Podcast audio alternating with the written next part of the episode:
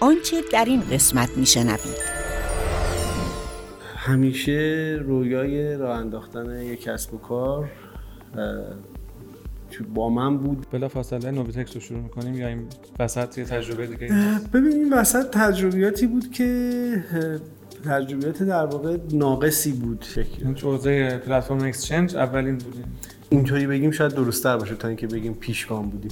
بسیار سخت ما جلو رفتیم یعنی شاید حتی مقاطعی به فکر بیخیال شدن و کنار گذاشتن این کار شدیم. فیلترینگ پس کاری نکردیم خودش خودشون هم یه روزی برداشتن. عملا حس می‌کردیم که marketing الان تو این شرایط یه کار بیهوده هست. تا مادامی که من ساختم آماده نباشه برای یک ظرفیت بیش از حدی ما همیشه ورود کاربرامون بیشتر از ظرفیتمون بود. خب شما marketing برای چی می‌کنید؟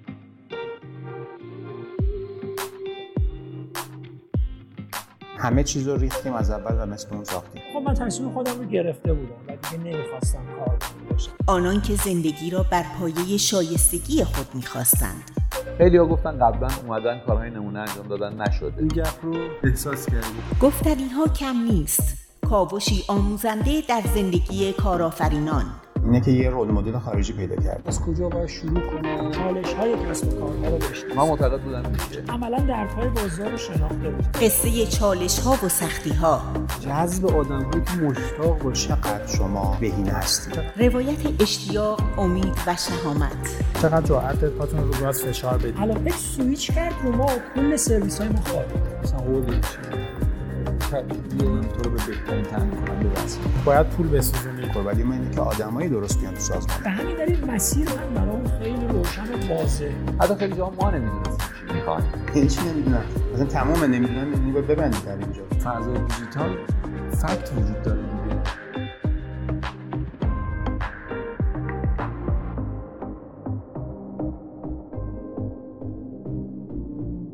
پادکست شعا. اپیزود شماره 11 نوبیتکس. بخش اول.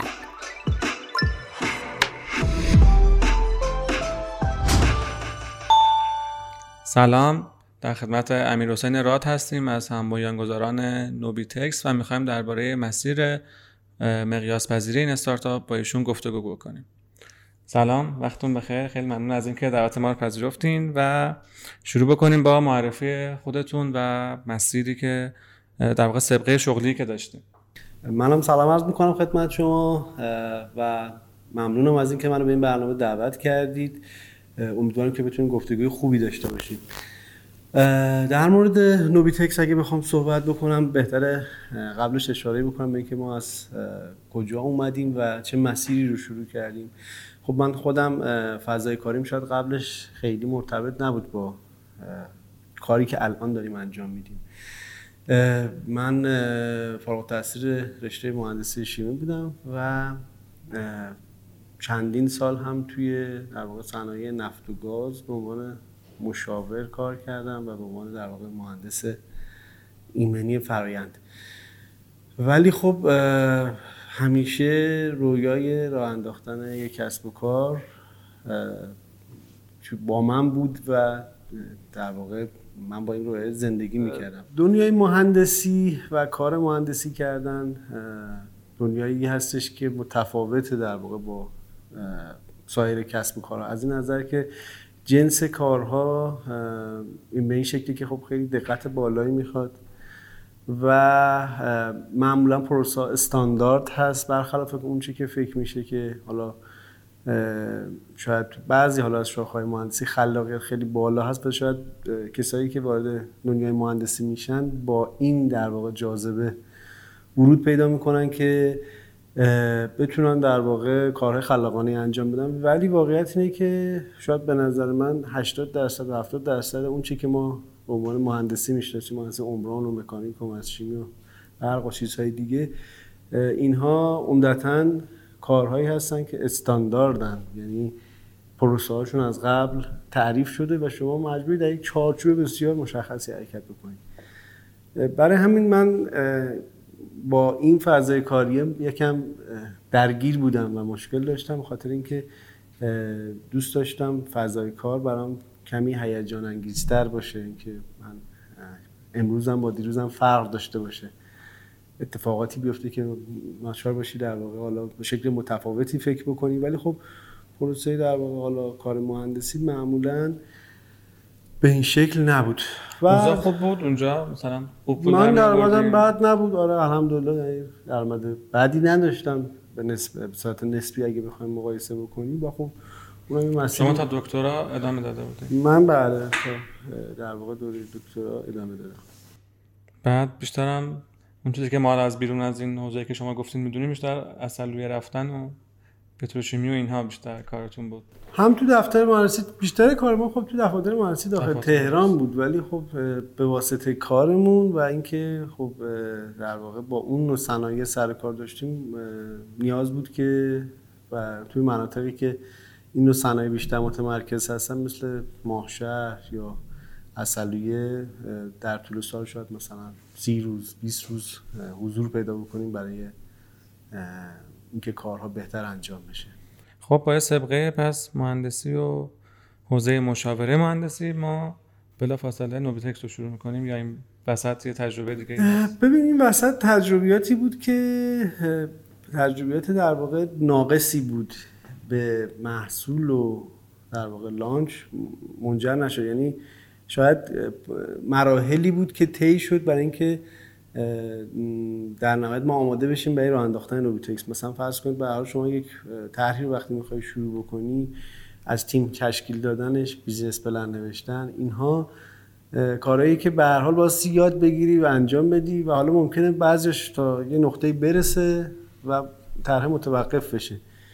شاید تو اون پروژهتون تجربه خب شما احساس کنید که شکست خوردی ولی نه این می‌تونه برات یک درسی باشه تجربه باشه برای پروژه های آینده. از این نظر بنابراین شکست نبود و این اینجور تجربیات رو به حال داشتیم. یعنی کارهایی تو شاید نیمه کاره رها شده بود. ایده های مختلفی که حالا تو فضای تجارت الکترونیک بود از آموزش شما بگیرید تا حالا نوعی فروشگاه و داروخانه آنلاین و تمام اینها در ایده بوده که تا یه جای شما رفتیم جلو و رها شده. از یه جای بعد جز پیشگامان و اولین های حوزه از دیجیتال بودین. خودتون شخصی کار می‌کردین و بعد احتمالا دقدقه ها و گپ هایی کشف کردین و تلاش کردین با یک محصول این رو پر بکنین. دقیقا دقیقا.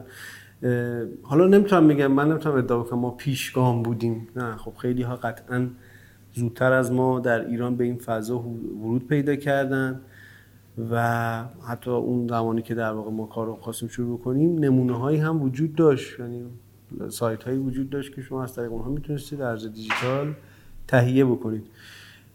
ولی اون چه که وجود نداشت در واقع سهولت دسترسی و همینطور بیزینسی در قالب پلتفرم یا اکسچنج بود که کمک بکنه تبادلات روونتر و راحتتر اتفاق بیفته.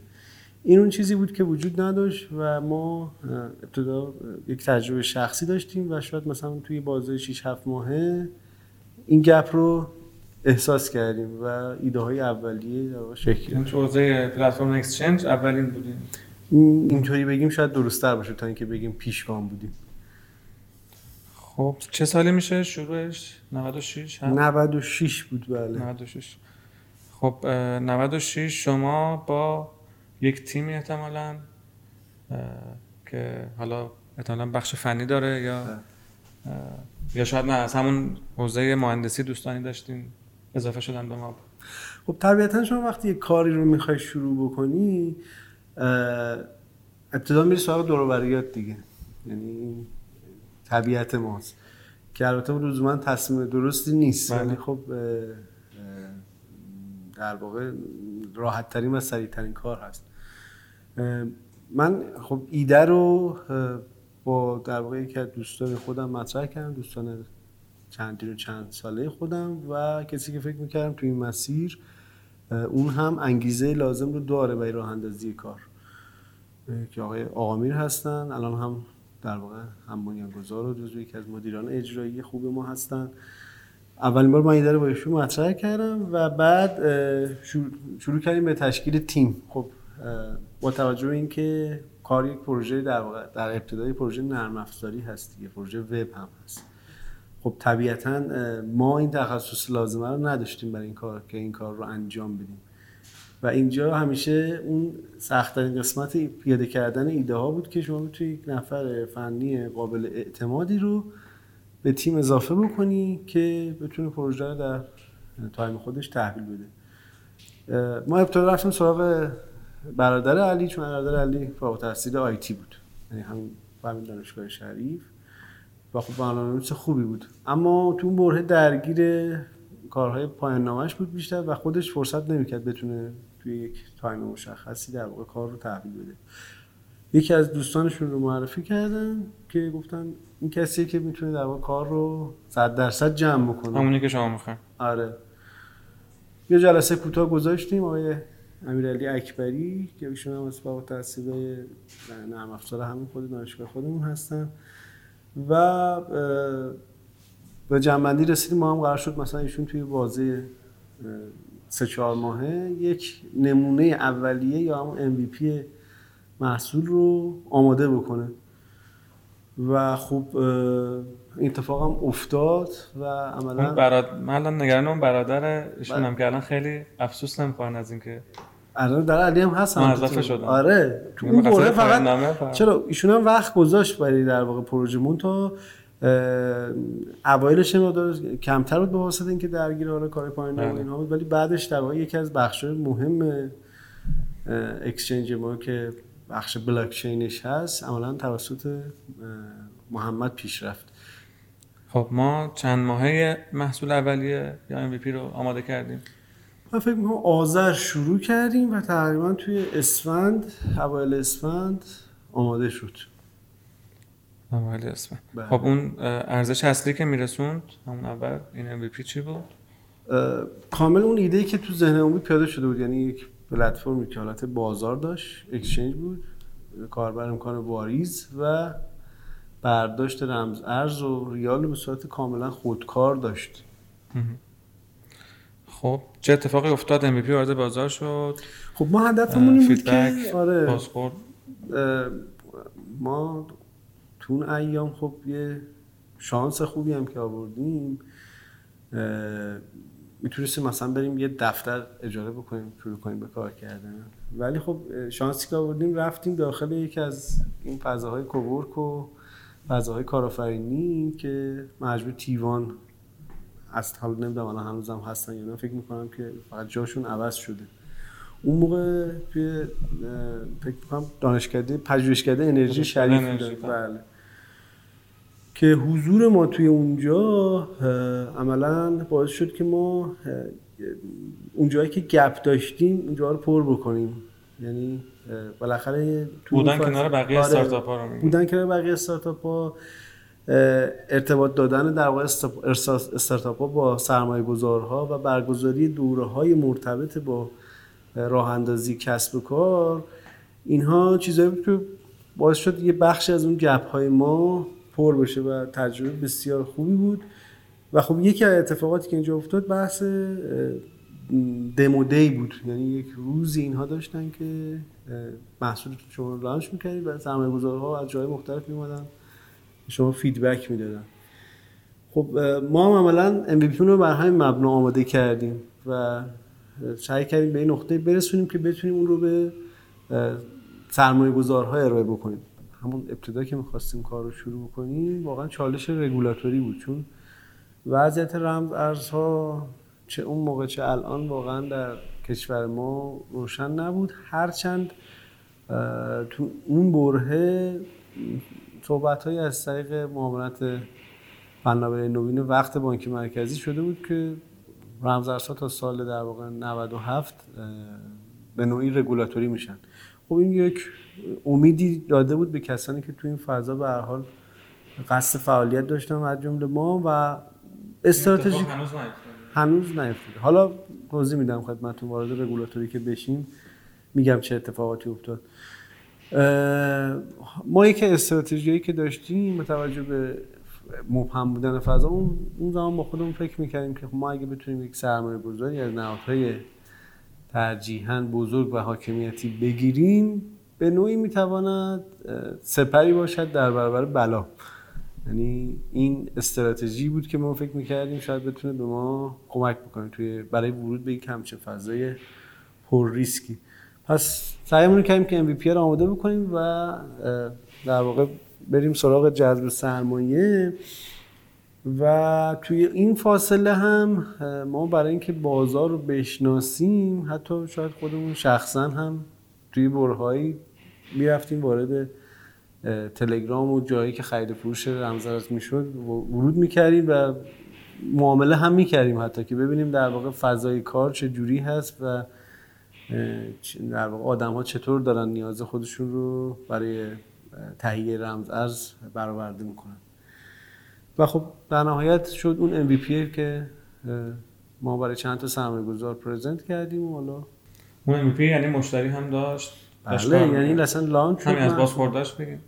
لانچ شد و فکر می‌کنم تقریبا دهم یازدهم اسفند بود اون موقع که لانچ شد و خب اولش طبیعتا به دور معرفی کردیم و تو همون دمودهی که اتفاق افتاد. بعدش خیلی تبلیغات آنچنانی براش اصلا انجام ندادیم چون با توجه که در وضعیت MVP بود و داشتیم محکش می‌ذاریم دیگه. باز خودش در نهایت این بود که شاید بگم در تا تقریبا اوائل فروردین 97 چیزی اولوش مثلا شاید 100 نفر 200 نفر ثبت نام کردن در داخل این پلتفرم و ما تونستیم از فیدبک های اینا برای در واقع رفع ایرادات کار استفاده بکنیم و حتی شاید بگم چند تا معامله نسبتا بزرگ در مقیاس اون موقع ما هم حتی در اون اوایل فروردین اتفاق افتاد. که معرفی کرده بودن مثلا گفتن برید یکی از کسانی بود که تو همون دموی دی ما رو دید خودش مدیر یکی از صندوق در واقع ویسی استارتاپی بود و از این طریق در واقع با ما آشنا شد.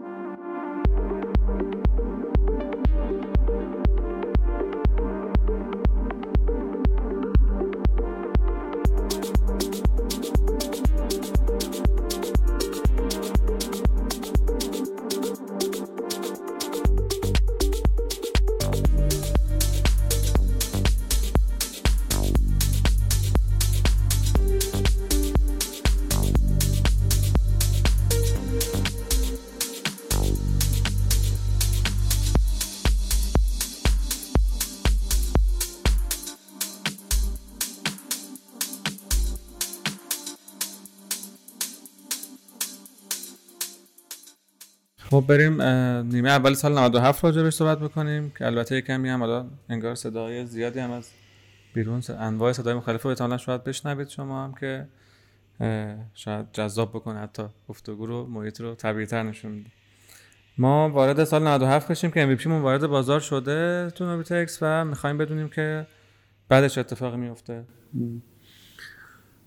خب سال 97 عملا نیمه اولش برای ما سال نیمه خیلی خوبی نبود. به خاطر اینکه ما خب یه اتفاق وسط اولش افتاد ما وارد نمایشگاه بورس بانک بیمه شدیم. یه قسمتی داره به عنوان فینستارز که در واقع استارتاپ های حوزه fintech می‌تونستن با در واقع خیلی هزینه اندکی بیان اونجا محصول خودشون معرفی بکنن حضور تو خودمون نمایشگاه به عنوان اول نمایشگاهی که ما حضور پیدا کردیم. خب خیلی جذاب بود و خیلی feedback های خوبی گرفتیم. ولی چند روز بعد از اون یه اتفاق خیلی بد افتاد. تقریبا می‌تونم بگم هر سایتی که به نوعی مرتبط با رمز ارزها بود چه با ربط چه بی ربط یعنی حتی محتوایی در خصوص رمز ارزها منتشر می‌کرد فیلتر شد. که این بسیار اتفاق ناگواری بود برای ما. یعنی در همون ابتدای کار وقتی کسب کارشون فیلتر میشه و بدون هیچ نوع توضیح و دلیل قانونی خب هر تیمی باشه یکم در واقع شل میشه دیگه. و از مهمتر اتفاقاتی هم که افتاد این بود که خب ما با یک سرمایه گذاری هم صحبت کرده بودیم برای جذب سرمایه. از جمله سرمایه گذارهای همون بزرگ حالا به نوعی حاکمیتی بود که بعد از این اتفاق عملا تمام گفتگوها متوقف شد. بله خلاصه ابتداش زیاد برای ما سال خوبی نبود و می‌تونم بگم که بسیار سخت ما جلو رفتیم. یعنی شاید حتی تو مقاطعی به فکر بیخیال شدن و کنار گذاشتن این کار شدیم. ولی در نهایت مسیر طور دیگری پیش رفت. خب همین مسیر رو ادامه بدیم. داره ما چجوری از این چالش رد شدیم؟ چالش آره میگم با بقیه فعالان جمع شدیم انجمن مانند بریم گفتگو کنیم بریم. یک سال طول کشین اتفاقه یعنی رفع فیلتره یک سال واقعا زمان بود ولی کن حالا من یه ایراد اولا میگم به موضوع فیلترینگ به خاطر اینکه اولا بدون دلیل اتفاق افتاد. و ثانیا برای صرفا کسب کارهای اتفاق افتاد که تو اون بره فعال بودن. یعنی بعد از ما هر کسی دیگه شروع به فعالیت کرد خب دامانش فیلتر نشد. و ما هم در واقع تنها کاری که می‌تونستیم بکنیم اینه که بیایم یک دامنه موازی هم کنار دامنه اصلیمون داشته باشیم. برای اینکه زمانی که فیلتر میشه حداقل به کاربرا بگیم از این دامنه هم می‌توانید دسترسی پیدا بکنید به حساب کاربری و کیف پول خودتون. صرفا برای اینکه در واقع کاربران با توجه به اینکه خب شروع بیزینس هم بود دچار ترس و نگرانی نشن. به هر حال کسب کاری که ما شروع کرده بودیم تو فضای مالی بود و خب کیف پولی در اختیار داشت اون فرد که از اون برای ترید استفاده می‌کرد. و به خاطر همین وقوع همچین اتفاقاتی عملا باعث ریزش و توقف رشد ما می‌شد. و خب از یه طرف فکر می‌کنم خب کسب کار مالی نیاز به اعتماد داره و فیلتر کم اعتماد رو کم می‌کنه. از یه طرف هم حوزهشون رمزرزه فکر می‌کنم کاربر عادت داره مثلا با با فیلتر شکن کار کنه. آره. این هم البته تحلیل اشتباهی نیست مثلا ولی خیلی شد یا نه. ولی خب نکته ای که داره اینه که ببینید تو اون برهه کسانی که خب از با اکسچنج خارجی کار می‌کنن تجربه ای همچنین در کارهایی رو داشتن تعدادشون کم بود. و خب یه استارتاپ وقتی می‌خواد رشد بکنه و اسکیل اپ بکنه طبیعتا باید روی تک تک آدم های یک جامعه حساب باز بکنه. برای اینکه بتونه به اونها خدمات بده. ممکنه مثلا مشتری داشته باشم که اصلا زبان انگلیسی بلد نباشه. خب این آدم هیچ وقت ممکن از یک اکسچنج خارجی استفاده نکنه. و برای این جنس در واقع کاربرهایی که اصلا هیچ به جز مثلا پلتفرم ایرانی چیز دیگری رو در واقع نمیشناختن خب این خبر خوبی نمی‌تونست باشه. خب نیمه دوم 97 نیمه از کاری نکردن خودش خودشون هم یه روزی برداشتن اینطوری نه تو این یک ساله ما سعی کردیم دیگه از طریق در واقع حالا مذاکرات پشت پرده و پشت پرده که میگم منظور نه اینکه حالا در واقع از طریق کانال خاصی اتفاق بیفته منظور که مذاکره شاید رسمی نبود حالا از طریق نامنگاری و همینطور حالا چی میگن تبادل نظر با همسنفی ها سعی کردیم این بره رو بگذرونیم و رفع فیلتر ما دقیقا فکر می‌کنم یک سال بعدش اتفاق افتاد زمانی که یک حالا فرصت گفتگویی فراهم شد با مسئولان کمیته فیلترینگ به ویژه در واقع نماینده خود قوه قضاییه که اون موقع آقای دکتر جاوید نیا بودن و خب به هر حال سعی داشتن که مشکلات مربوط به استارتاپ ها رو رفع بکنن که ماحصل اون جلسه و دلایلی که ما و بقیه هم سنفی ها بردیم منجر به رفع فیلتر شد. و من کماکانم فکر می‌کنم که تصمیم درستی اتخاذ شده چون اگر این اتفاق نمیافتاد واقعا شاید ما پلتفرم خوب ایرانی الان نداشتیم. حالا من ادعا نمی کنم که ما حالا چی میگن از خودمون نمی‌خوام تعریف کنم ولی به هر حال چه خود ما چه رقبای ما نیاز داشتن که یک فضایی برای رشد پیدا بکنن. در غیر این صورت واقعا مثل اون اتفاقی که توی شبکه های اجتماعی افتاد که ما دیگه الان واقعا جایگاهی نداریم به عنوان حالا به هر حال استارتاپ هایی شکل گرفتن شرکت های تو ایران شکل گرفتن به عنوان پیام رسان و حالا شبکه های اجتماعی. ولی چون time طلایی از دست رفت و ما تو اون time هیچ جایگزینی مثلا برای تلگرام نداشتیم یا مثلا برای واتساپ الان دیگه به نظرم نمیشه اون جایگزینی رو انجام داد. شما الان می‌بینید دیگه حتی با وجود صرف هزینه بسیار زیاد برای نمونه های داخلی و انواع اقسام حمایت هایی که میشه و همینطور فورسی که میشه روی حالا دستگاه های مختلف مثلا چه می‌دونم ممکن معلم آموزش پرورش رو جای دیگر رو وادار بکنن که از یک بستر خاصی استفاده بکنن. ولی با این وجود هنوز تلگرام حتی با وجود فیلترینگ فکر می‌کنم یکی از پرکاربردترین شما تو این یک سال حالا یکم صدا رو زیادتر هم کردن برای من که دیگه قشنگ خوب بشه. دیگه از مزایای مصاحبه تو محیط استارتاپ بله. ما تو این یک سالی که فیلتر بودیم رشد هم تجربه کردیم یا؟ رشد داشتیم طبیعتا ولی رشد کند بود دیگه. یعنی شما خب نمی‌تونی به صورت بالاخره رسمی تبلیغات نمی‌تونی انجام بدی. و مجبوری در سایه حرکت بکنی تا وضعیت روشنتر بشه. یعنی بنابراین اون سرعت رشدت خب کمتر خواهد بود از حالت ایدئال یک استارتاپ. تو این دوره یه سری رقیب هم اضافه شده بله از هم ابتدا هم بله دقیقا از تقریبا همون سال 97 نیمه دومش ما رو قبول داشتیم که برای فیلتر هم نبودن. پس این شرایط نابرابر دیگه. دقیقا دقیقا. خب اینجا چطوری گذشته؟ نیمه دوم 97 تا اول 98 خب اینجا زمانی بود که ما از یک طرف داشتیم رشد می‌کردیم و باید خب تیممون رو هم بزرگتر می‌کردیم دیگه. یعنی شاید اون ترکیب اولیه که ما چهار نفری که بودیم خب نیاز بود هم برنامه نویس اضافه بشه به تیم هم نیروی پشتیبانی اضافه بشه. که اولین در واقع جذب نیروهای ما تقریبا همون عواسط سال 97 اتفاق افتاد که دو تا نیرو رو ما اضافه کردیم و البته اولین نیرویی که جذب کردیم همون اسفند 96 بود یعنی. ولی خب به دلایل همکاریمون دو سه ماه بیشتر طول نکشید. نیرو جدیدم که میگم منظورم مازاد بر اون چهار نفر اول. جایی که می‌تونیم حقوق بدین در آره دقیقا. و خب اینجا ما شرکتمون هم ثبت کردیم تو این در واقع سال 97 که بتونیم در واقع کارهای مربوط به بیمه کردن و پرداخت حقوق رو به صورت رسمی انجام بدیم. و شرکت هم موفق شدیم همون سال 97 دانش بنیانش بکنیم.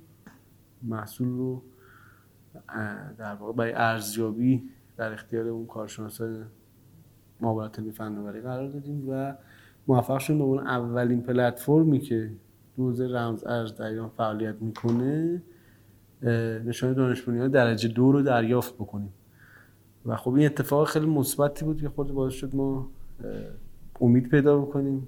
یعنی از اون فضای یأس و نگرانی که بالاخره فیلترینگ اول سال ایجاد کرده بود و خب یکی از ایرادات واقعا فیلترینگ این بود که شما نمی‌دونستی باید اصلا چه کار بکنی کجا بری بری مثلا با چه کسی صحبت بکنی که این مشکل حل بشه.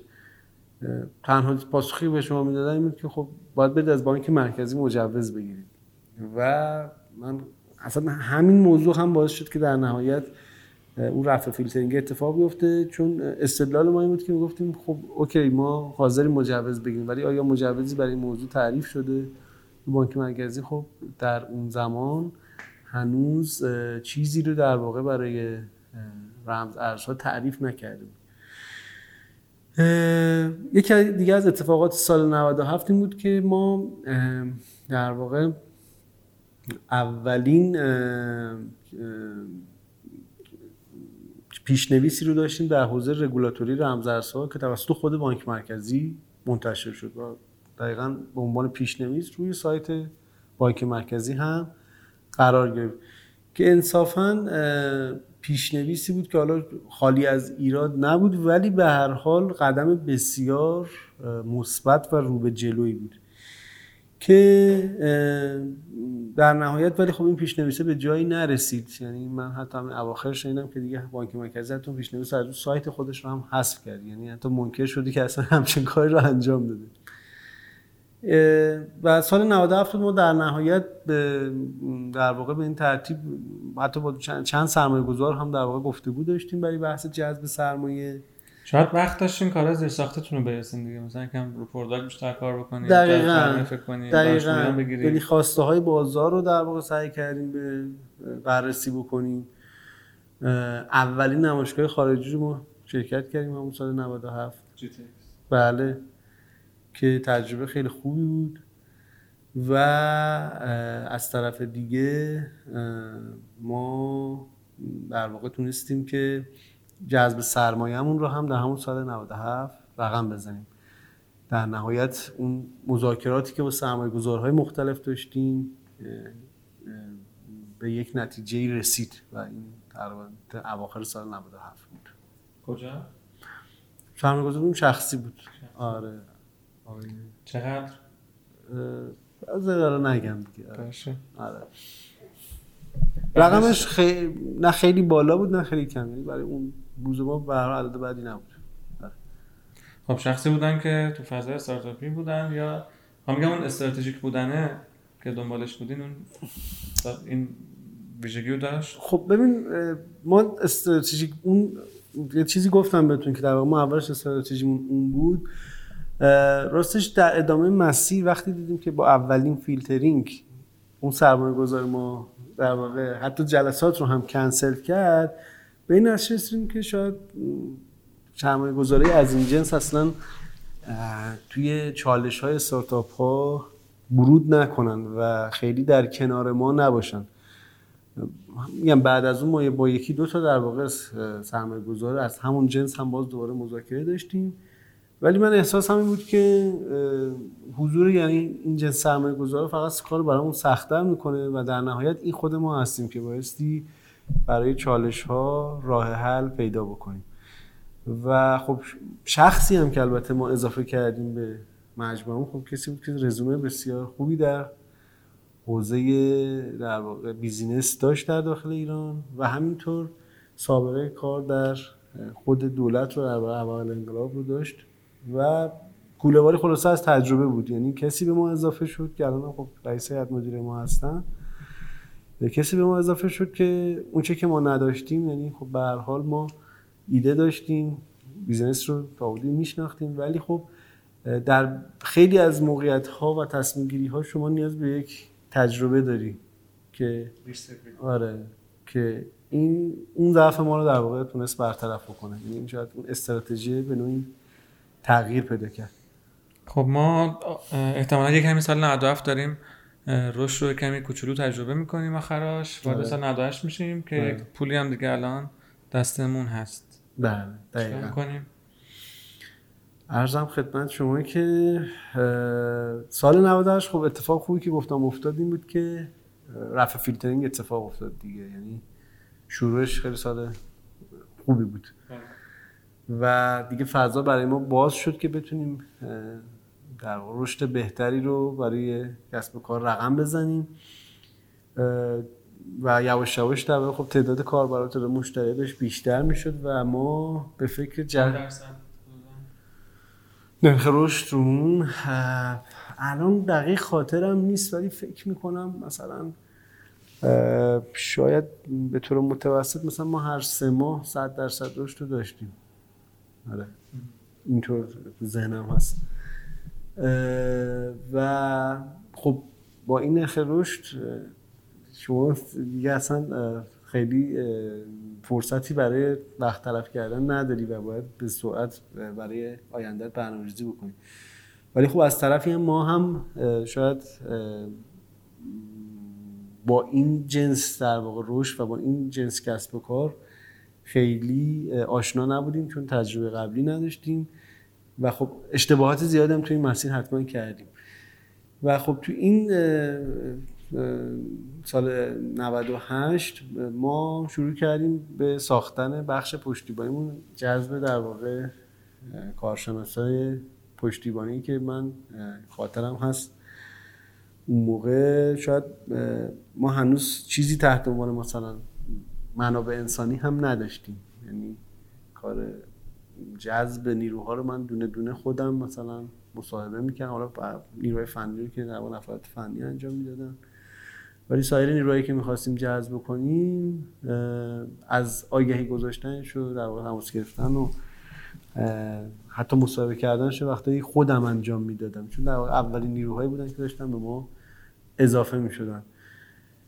و خیلی فضا در واقع کار سخت بود دیگه. یعنی از یک طرف شما درگیر امور روزمره بیزینسی از یک طرف دیگه باید در واقع به فکر چالش ها و مسائل business باشی که حد کمترینش مثلا جذب نیرو هست. و در واقع handle کردن این دوتا با هم. یعنی نمیشه شما business رو متوقف بکنید حالا من بیام مشکلات رو حل بکنم بیام مثلا ساختارم رو درست بکنم. همینطوری داره به بار کار اضافه میشه اضافه میشه و از یک سمت دیگه شما هنوز اونقدر نفرات تو تیمت نیستش که بتونی کارها رو تفویض بکنی. خلاصه روزای خیلی خیلی سختی بود. همه این بار رو فعلا تحمل کردین شما خودتون. یعنی رو دوش بنیانگذارا بود. عمده بار رو دوش بنیانگذارا. کردین با بله. سرعت جذب نیروی بیشتر. دقیقا. ما تا یه جایی خب مثلا مسئله اصلی اون دو تا قسمت بود یعنی بخش پشتیبانی و بخش فنی, فنی. تا یه برهی همینجور سعی کردیم مستقیم در واقع نیروها رو اضافه بکنیم به این بخشا و سعی کنیم تربیت بکنیم. که تا یه جایی خب به مشکلمون حل شد ولی از یک جایی به بعد تقریبا از اواسط 98 شیب در واقع روش داشت خب بیشتر می‌شد و ما عملا به این نتیجه رسیدیم که شاید همینطوری نیرو اضافه کردن کار رو در واقع سختتر بکنه. شاید بهترین باشه که بیایم ساختارهامون رو در واقع درست بکنیم. یعنی بیایم مثلا دنبال نیروهای رأس بگردیم. که از اونجا به بعد دعوا تقریبا تا اواخر 98 ما استراتژیمون این شد که بیایم اون جاهایی که در واقع گپ‌های اصلی هستن رو بیایم پیدا بکنیم و نیروهایی برای تفیز کردن پیدا بکنیم که تو این سال 98 یکی از در واقع حالا به نوعی سهامداران ما و حالا دوستان خود من که در واقع یکی از اولین کسایی بود که حالا یه مبلغی رو در واقع به عنوان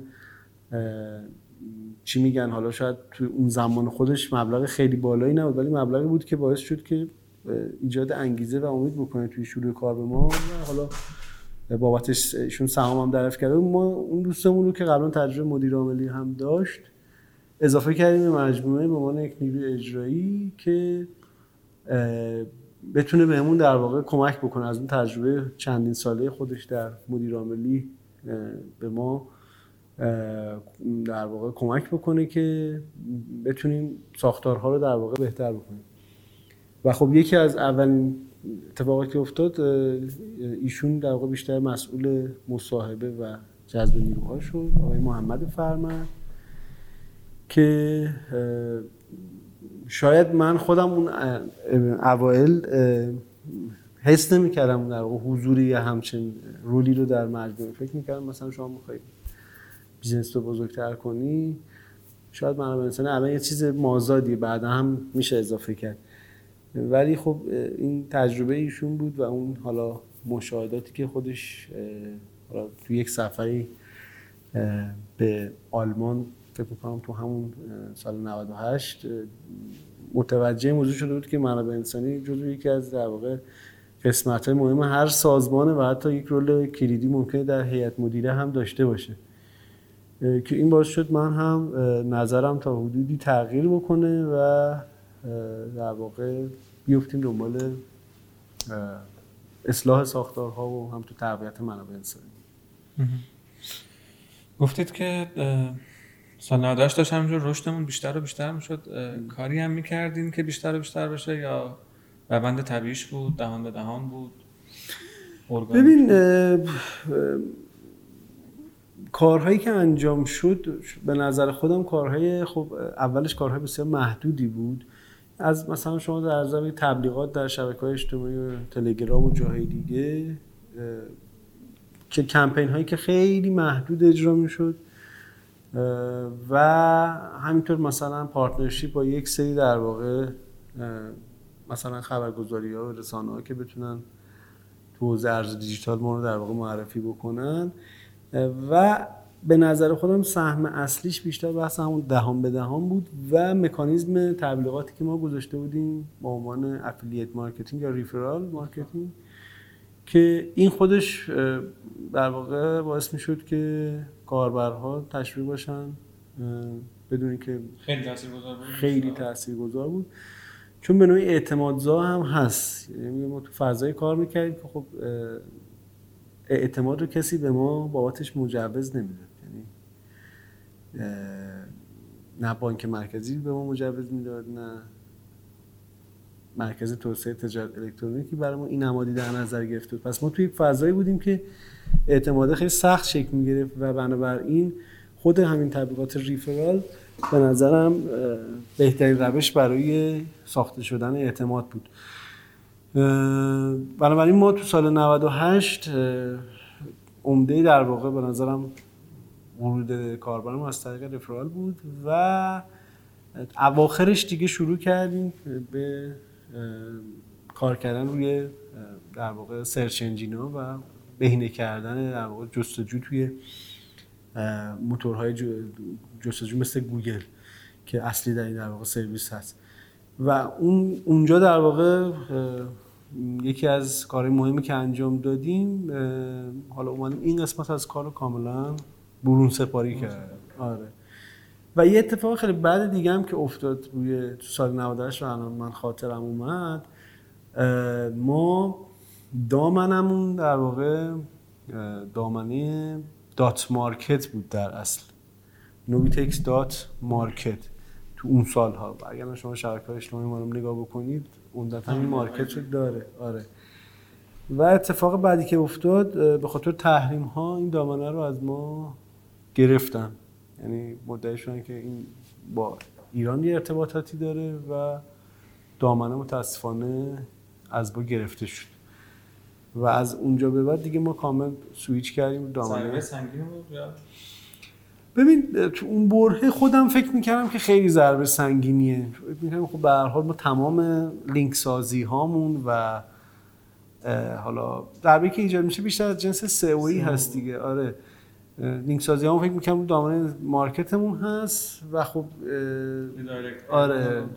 نمی‌شد redirect هم کرد. ما اصلا هیچ دسترسی دیگه به اون دامنه نداشتیم. یعنی حتی redirect هم نتونستیم بکنیم. و خب من اون تو مورد فکر می‌کنم واقعا ضربه سنگینی هست. ولی حالا با اون صحبتی که با مشاور سومون داشتیم گفت نه اتفاق خاصی نیفتاده به خاطر اینکه اون مثلا دامنه market تون خیلی رتبه خوبی نداشت توی در واقع بحث سئو. و ما از الان به بعد خب کارایی می‌کنیم که لینک سازی ها همه روی دامنه جدید صورت بگیره.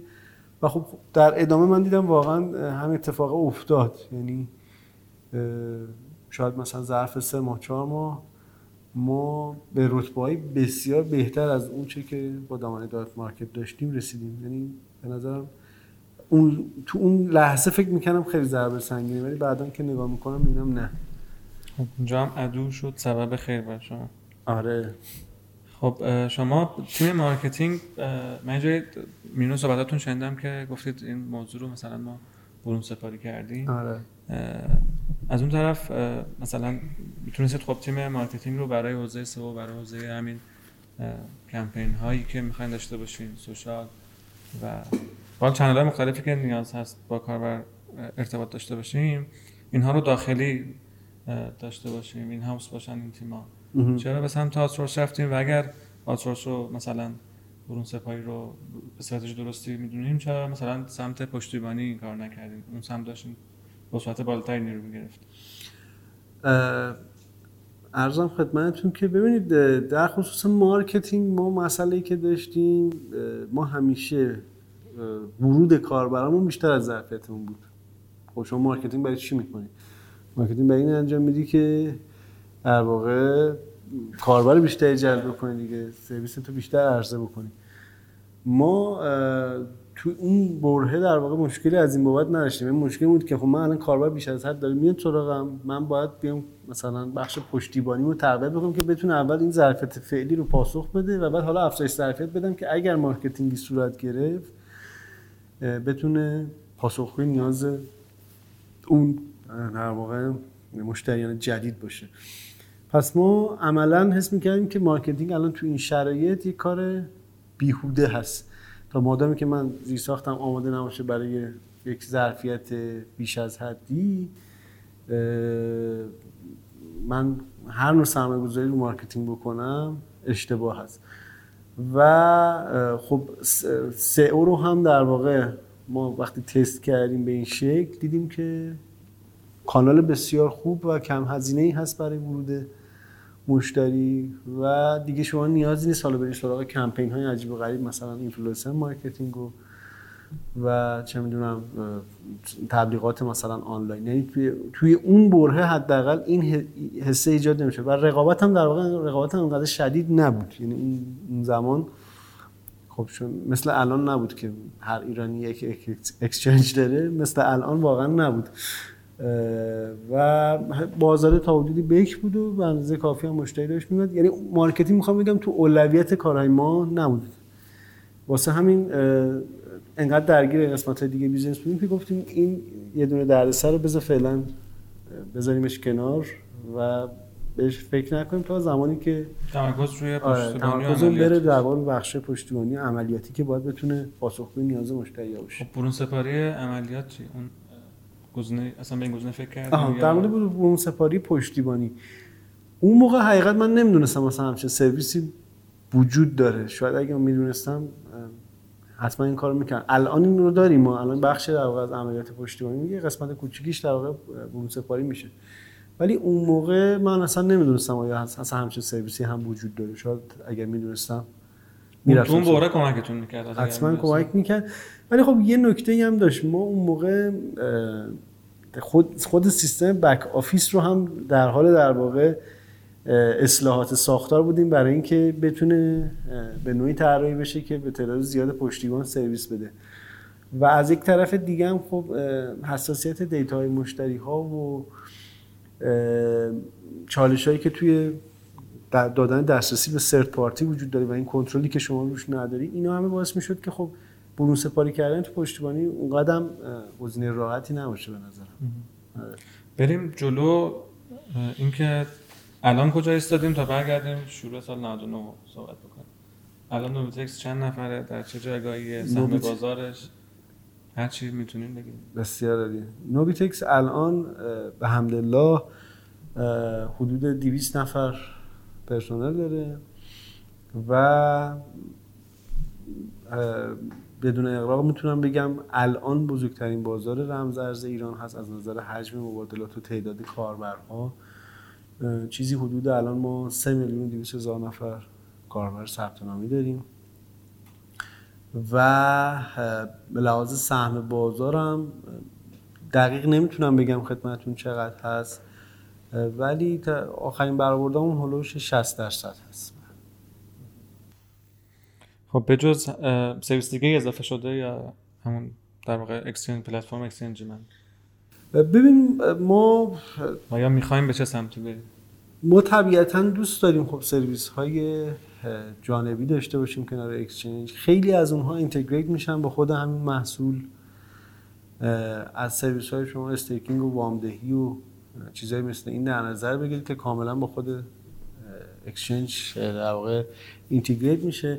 و یک سری سرویس های هم میشه تعریف کرد که کاملا مستقل در واقع از محصول فعلی به کار خودشون ادامه میدن یکی از اولین محصولاتی که ما سعی کردیم به صورت مستقل دیولپش بکنیم و تا خیلی خوبی هم جلو رفت درگاه پرداخت کریپتویی بود. که یکی از کاربردهای خیلی خیلی در واقع جالب رمز ارزها هست برای دریافت وجه که به خصوص به درد استارتاپ ها و کسب کارهایی می‌خوره که با مشتری خارجی سر کار دارن. به دلایلی ما این پروژه رو تو اون زمان شاید بگم دو سال پیش مثلا ما این پروژه رو در واقع شروع کردیم و نتیجه هم رسوندیم. ما اونجا متوقفش کردیم. دلیلش این بود که ما در محصول اصلی مشکل نیروی فنی داشتیم و همینطور نیروی عملیاتی و دیدیم که تمرکز رو بزنیم روی این محصول و این رو رشد بدیم بهتر است تا اینکه بخوایم ذهنمون رو درگیر اون محصول قبلی کنیم چون برای اون تیمی وجود نداشتیم مستقلی. ولی الان خدا رو شکر خب در واقع ساختارهای مختلفمون بخشای مختلفمون تیم هامون به یک استیبیلیتی رسیده و به یک قوامی رسیده که میشه حالا به توسعه محصولات جدید از طریق تشکیل در واقع تیم های مستقل فکر کرد. ما هم الان در نقطه هستیم که می‌تونیم سرمایه گذاری بکنیم یعنی تجربهش رو هم داشتیم که روی کسب و کارها و محصولاتی که مرتبط هستن به خودمون یا در واقع تو فضای رمز ارسا فعالیت می‌کنن. توی حالا بعضی از در واقع ایونت های استارتاپی شرکت کردیم و الان توی دو تا استارتاپ قرارداد سرمایه گذاری داریم. بخشی از در واقع توسعه فعالیتمون به این شکل خواهد بود یعنی سرمایه گذاری و در واقع حضور به عنوان سرمایه گذار در تیم خوب. و بخش دیگه از محصولات هم که به خصوص محصولاتی قابلیت integration داشته باشن یا تکمیل کننده زنجیره ارزش باشن سعی می‌کنیم که تیماش رو مستقلا و به صورت یک business داخلی تشکیل بدیم.